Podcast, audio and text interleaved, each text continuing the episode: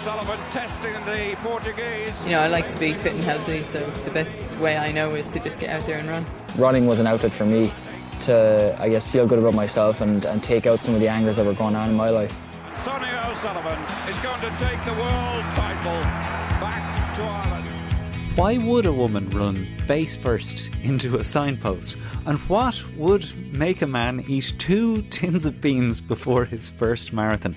It's the Tuesday podcast from the Irishman Abroad Podcast Network, Irishman Running Abroad, with the legend Sonia O'Sullivan at Nike's Union Athletic Club across the pond, and me, Jarlath Regan, out here in England, doing my level best not to panic about the remaining two weeks of our Breaking 20 challenge.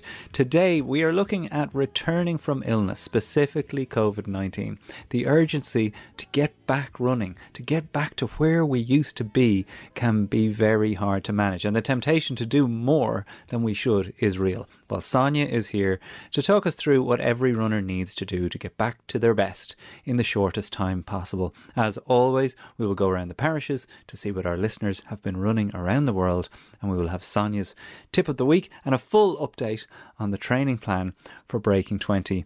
And as mentioned at the start of this, your most embarrassing running stories from the mailbag. Sonia, do you did the shout out last week asking people to submit their running stories. I've got two humdingers for us this week, and those two people will be receiving Irishman Running Abroad singlets because the new Irishman Running Abroad singlet arrived. Check it out in our Strava group. Ronan Wogan sorted us out. Uh, it's a it's a great piece of kit. Now Union Athletic Club didn't have their kit ready to go, but it didn't stop them. It was a massive weekend. Fill us in on what went down on Friday night at the Lilac Grand Prix, Sonia. Yeah, well, it was it was actually the first weekend that we did have we had a small bit of gear, but you didn't you wouldn't have seen it on the live stream because it was the warm up gear. We had a bit a few makeups, okay. what do you call them mock ups?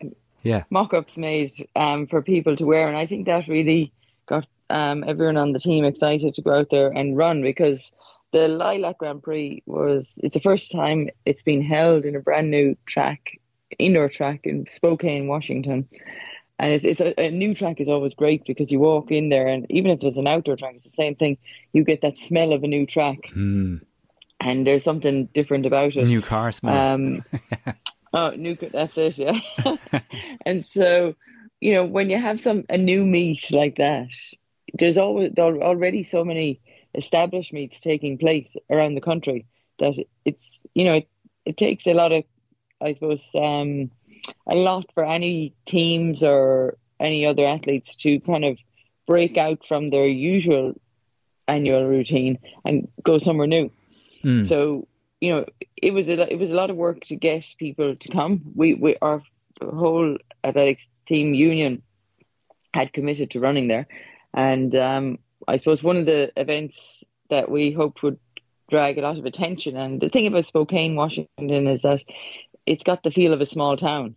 So when you have something like that, particularly in America, then you can highlight, you know, the the event that you have on because it stands out, and the, there's local newspapers and local media, and they're just looking for something, of course, you know, to, to write about and to you know get the local community involved and uh, very different. You know, when you're in New York City, like hardly anybody knows that the Millrose game. yeah. How do you make a ripple? Like, like, there's not many people walking down the street even know it's on.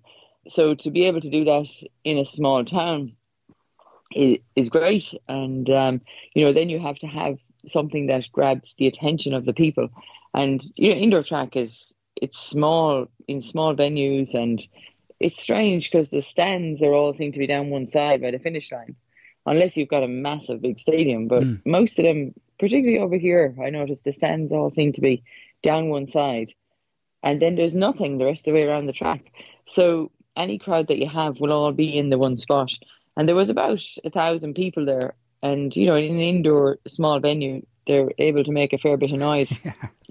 And I, I think you saw the video when the the women ran um, the distance medley relay, and everybody knew they were they were aiming to break the world record, and you know because they're doing that, it's been announced in the media, and everybody knows what the time is that they're trying to break. And so you have four girls running at 1200 meters, a 400 meters. Ella Donaghu was on the 1200, uh, Raevyn Rogers on the 400, Sinclair Johnson on the 800 and um, Shannon Osika on the the mile. So these are athletes. I mean, many people may not have heard of many of them, apart from maybe Raevyn, who got a bronze medal in the 800 in the Olympics this year. And they're working together. There's a couple of other teams in the race, but they were college teams because it is a college event. Hmm. And yeah, running against the clock. So when it came down to lap, one lap to go, and they were within range, and you know into the short straight of an indoor track, and the clock is ticking over into the 30s, 10:30 something, and the time was 10:40. The crowd got really into it, so it was very exciting. and then every everybody was into it, and um, yeah, it was the the be- you know it was the final event of the evening, and I think it just you know brought the whole place alive. And the the U.S. Indoor Track and Field National Championships are there again in two weeks' time. So I think there'll be a, a, lot of interest now because there'll be so many, you know, big athletes going to that, mm. trying to earn a place to go to the World Indoor Championships later in March. Um, and Spokane is an interesting city. I'd never been before. You know, I, it was in Washington, so I kind of figured, oh, it must be close to Seattle. It's um, it's a good four and a half hours away by car. So I flew, I flew back uh, to Seattle to visit Sophie, and um, it was amazing you're just flying over all these mountains of snow. Mm. And it was a you know a little commuter plane, so it was flying low, and you know it was just fantastic to see it. But and then Spokane is also apparently the second most Irish city in America. I know you sent me this this picture of this harp. Mm. I was like, how is that yeah. in the middle of Spokane? But it turns out there's a rich Irish heritage there, and Shane Lowry also there. Really? What do you mean? You said you went for a run with Shane Lowry. yeah, on the podcast.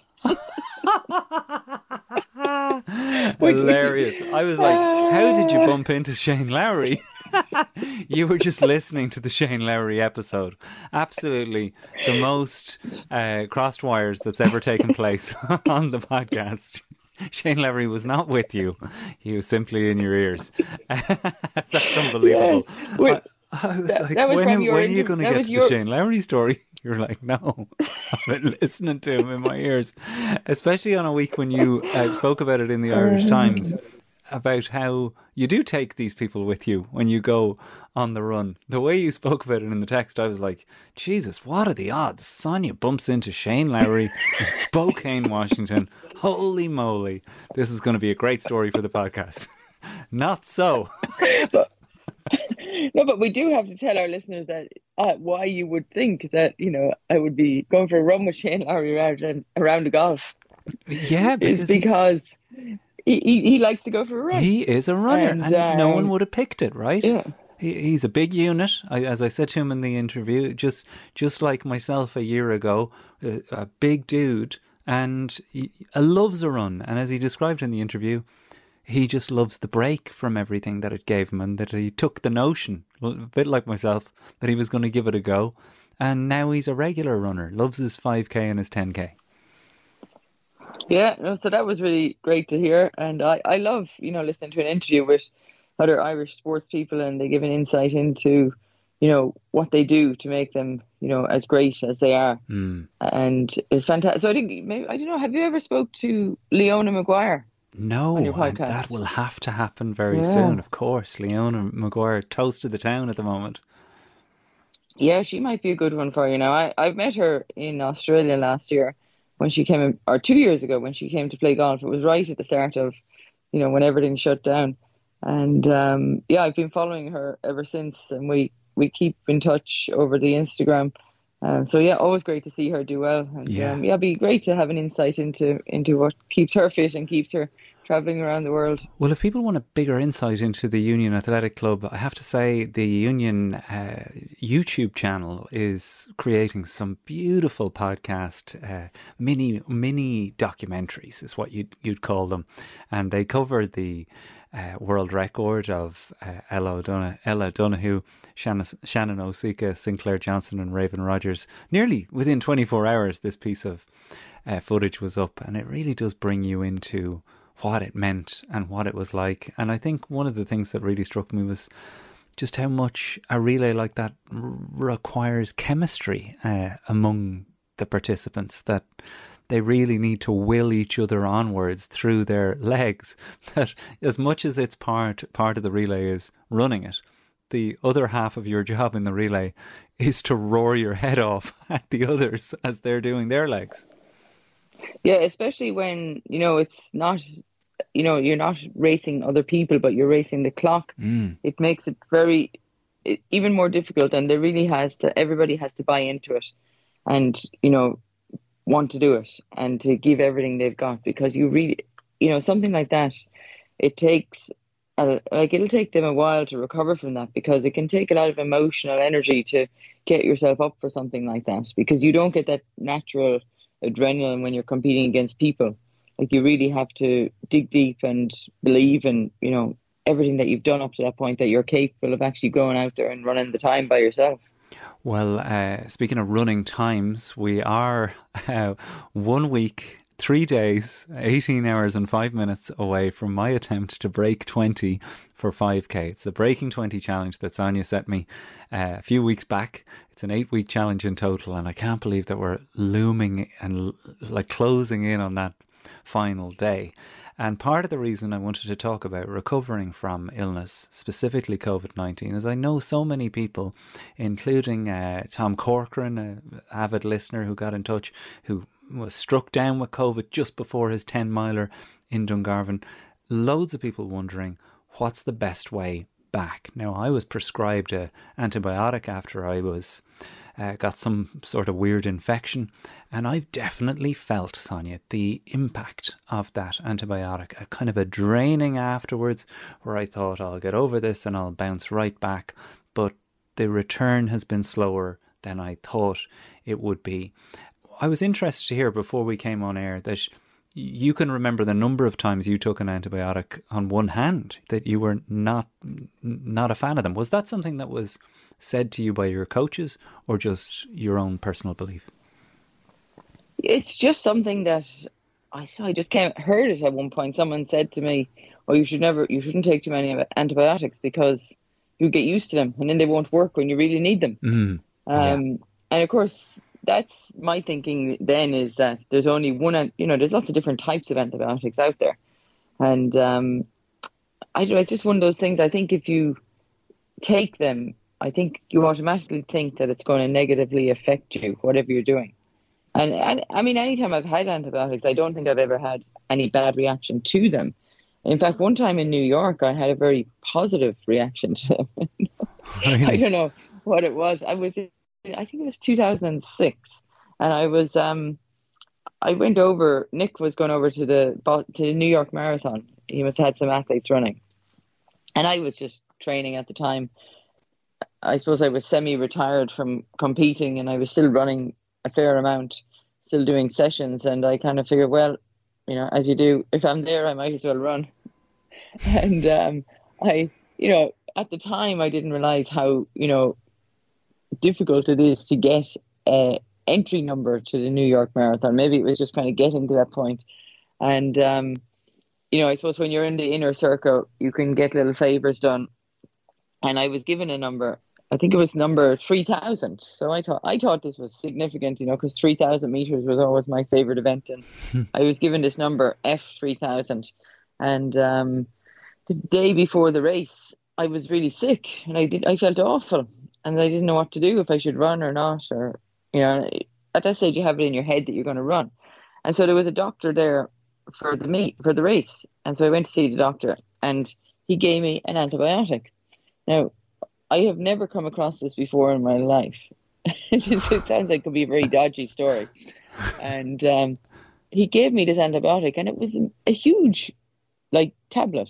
It was a really big thing and like I, I was driving it as a horse pill, and um, he said, he said, this is not your typical antibiotic. This is just a one pill you have to take. You say you don't have to take a course of antibiotics. You just take one. Wow, and never I've heard never, that either.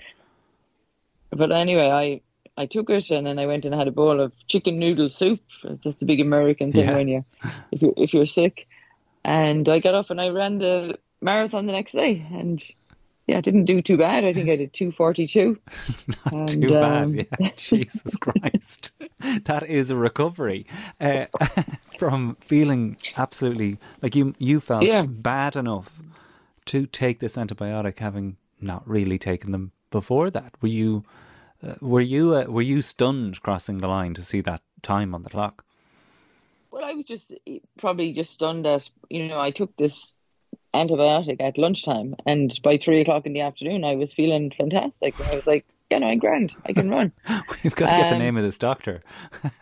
But the thing about it, I suppose, I, then you kind of think, okay, well, maybe if you don't take very many antibiotics, that they can be very effective. So your body is more open to the recovery, you know, abilities or the, you know, helping you to be whatever they, the the impact or the effect of them is more effective. It's a bit like drinking coffee, isn't it? If you drink it every day, Mm, you don't have that effect of you know being alert and yeah. waking you up and the whole thing. But then the other thing with antibiotics, and I think Sophie had she had an infected finger there last week sometime, so she had to go on antibiotics. So I would, if I know anyone who's on, going on antibiotics, I'd always say to them, "Oh, make sure you take some probiotic yogurt." Yes. and you know to feed the good bacteria so that the because obviously when the vi- the antibiotic wipes out all the bad bacteria it takes the good bacteria with it Mm. so you need to build build build that back up in your system again and so you know that's a a bit of a change in the diet for some people to you know make sure they go to the shop and buy some probiotic your yogurt to balance it out and so then I would always think well if you're if you're balancing you know something that might be doing some harm to your body as well as good, then you know if you balance it out with the yogurt, then maybe it doesn't have that as much of a negative effect on you as as you think the wiping out because you're kind of topping it up with um with the with the yogurt. Well, as they, as I've been preparing for this episode and really conscious of the draining effect that I felt as a result, and I did take my probiotic yogurt, even though uh, it's obviously not plant based. As I've, you know, I've also picked up a bad dose of veganism in the last while. If people have been listening, uh, which is crazy considering there's no history of it in my family. And if anything, my parents would be veganism deniers. They've been giving me sausage boosters for years. The word antibiotic is obviously derived from this Greek word anti meaning against and bios meaning life. And the medicine works by destroying the growth of bacteria, which is obviously what I had. But what it does is creates this kind of war within yourself.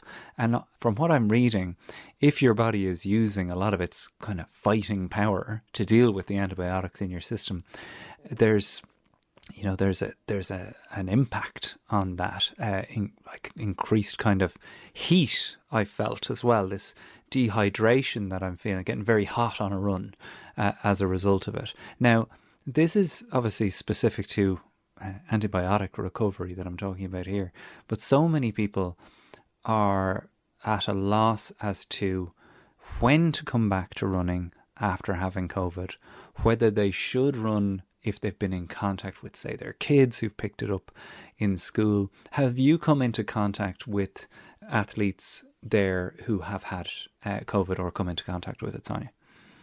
Not directly, no. Every I haven't really spoke to anyone who's had COVID and Isn't that told strange? me about it. Yeah, I mean, I have heard you hear a few stories, and I've read. There is some people out there writing things now about the running recovery from COVID and what to do, and I think it's it's it's different for everybody.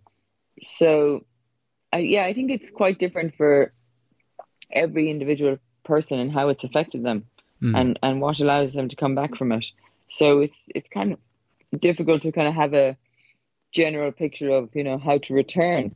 But i think there's people out there who are doing research and they're gathering a lot of information on this because there's obviously a lot of people out there who have had covid who are runners and who've had to take time off. There's some who've had covid and haven't taken any time off Yeah, and this is what I'm reading So- too is that like it really does depend on what your COVID experience was. Were you laid up on the couch or were you one of those people who was asymptomatic and kind of didn't even know you had it in the first place? And if you were somebody who was laid up on the couch, considering how much exercise or exertion you did during your isolation is the key to how you figure out how to come back. Now, COVID or no COVID, uh, Sonia, you can tell us how you would come back from a dose and how I guess you're walking a fine line, aren't you, when you come back to exerting yourself, but not exerting yourself so much that you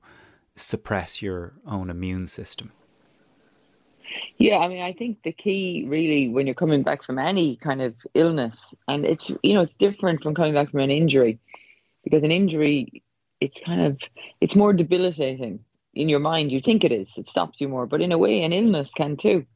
And so I often find that when you're sick, it's more frustrating than when you're injured, because it's like as if you think oh, I shouldn't get sick, or you know I can get through this, and it's it's one of those things that I don't know. It doesn't seem as real to have a sickness as it does to have an injury mm. that you can point to, and you can. Sometimes an illness can be you can just feel bad and you don't know why, and you know it can be a bit of a cold and it drags on for a while, and and I think that probably happens a lot with me is that if I ever have any kind of a you know congestion type thing or a sore throat, is that I tend to push through and keep going, and then it it drags on for longer than it should. Yes, and this is the And, thing that you know, I'm, I'm sure seeing. that- yeah, the, the, so so by by the books they say seven days no symptoms, then return to running. But you you've you're actually the proof that if you don't do that, it can go on and on and on.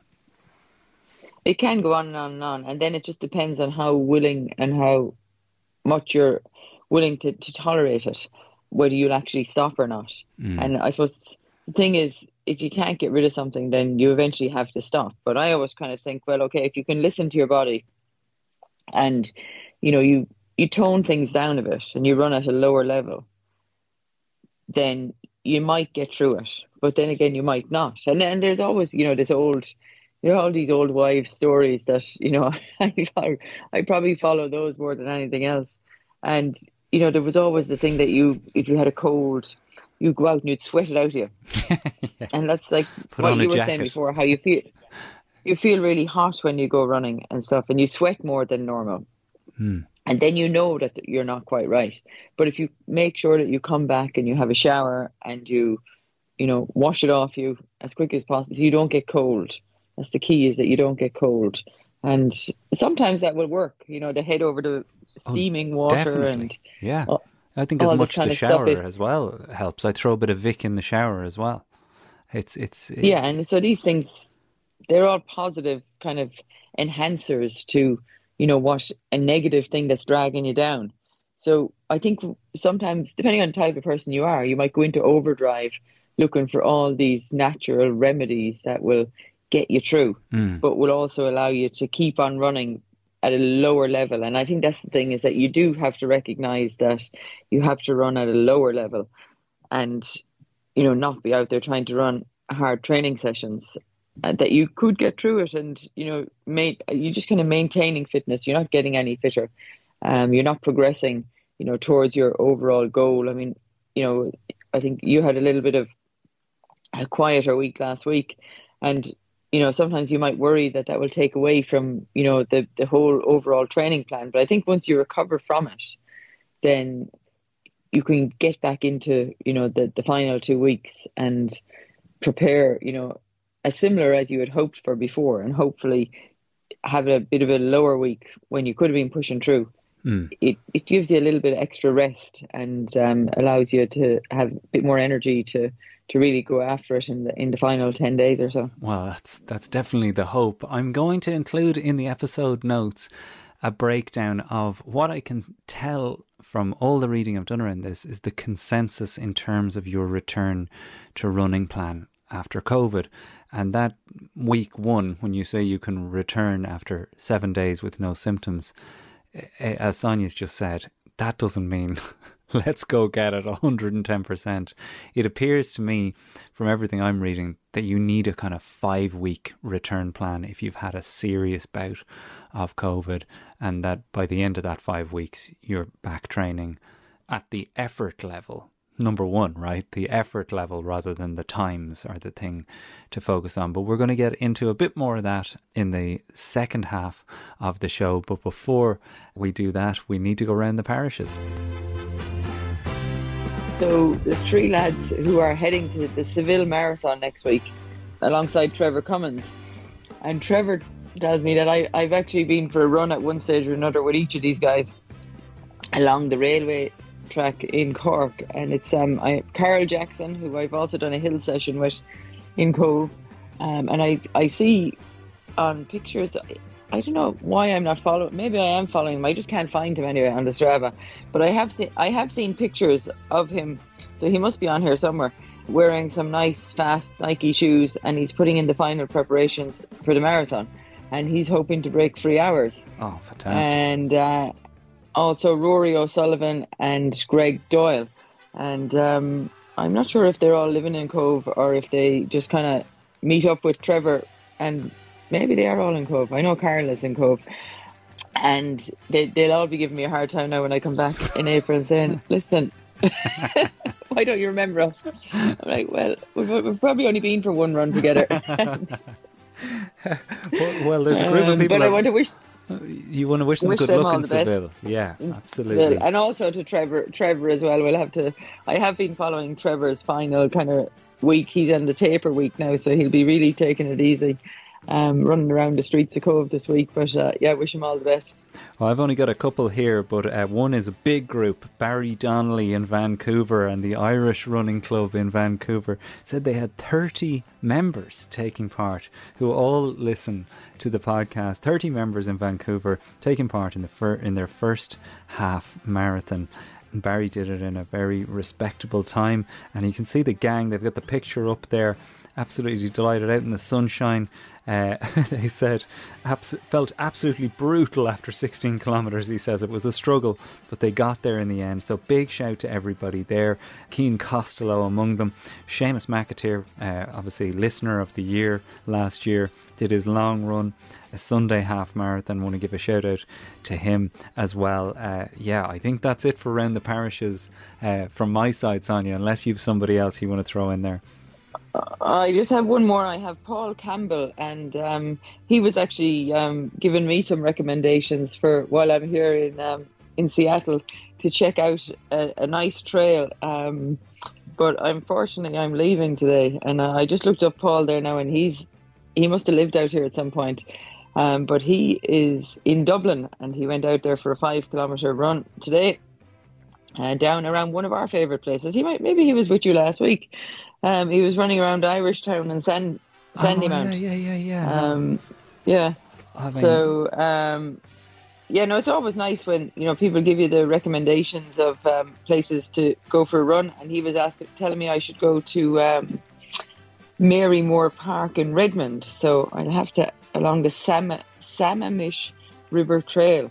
I can see on my map now where Redmond is. So I would ask Sophie about that if she's ever been there, and maybe plan a trip there the next time I'm in Seattle. Absolutely. Well, make sure to get in touch with the show. It's really easy to do it. Irishman Abroad Podcast at gmail.com. And as I said at the top of the show, Sonia asked last week for your most embarrassing running stories.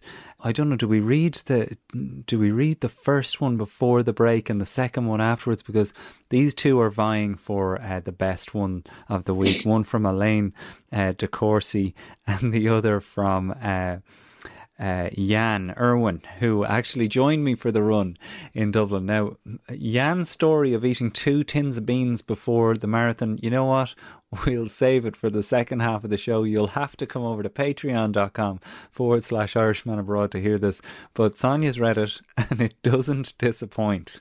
This is a truly extraordinary. Jan is definitely getting himself a singlet. The question is whether Elaine De Courcy's uh, uh, running into the pole story in front of a crowd of people will will win a singlet. The singlets are available now to our members. Just head over again, as I said, to patreon.com forward slash Irishman Abroad to get the illustrated notes and double size episodes of our show each week. Uh, so we'll see you on the other side. one of the keys to like maintaining your brain mass is pushing past that comfortable zone physically, you know, exercise wise.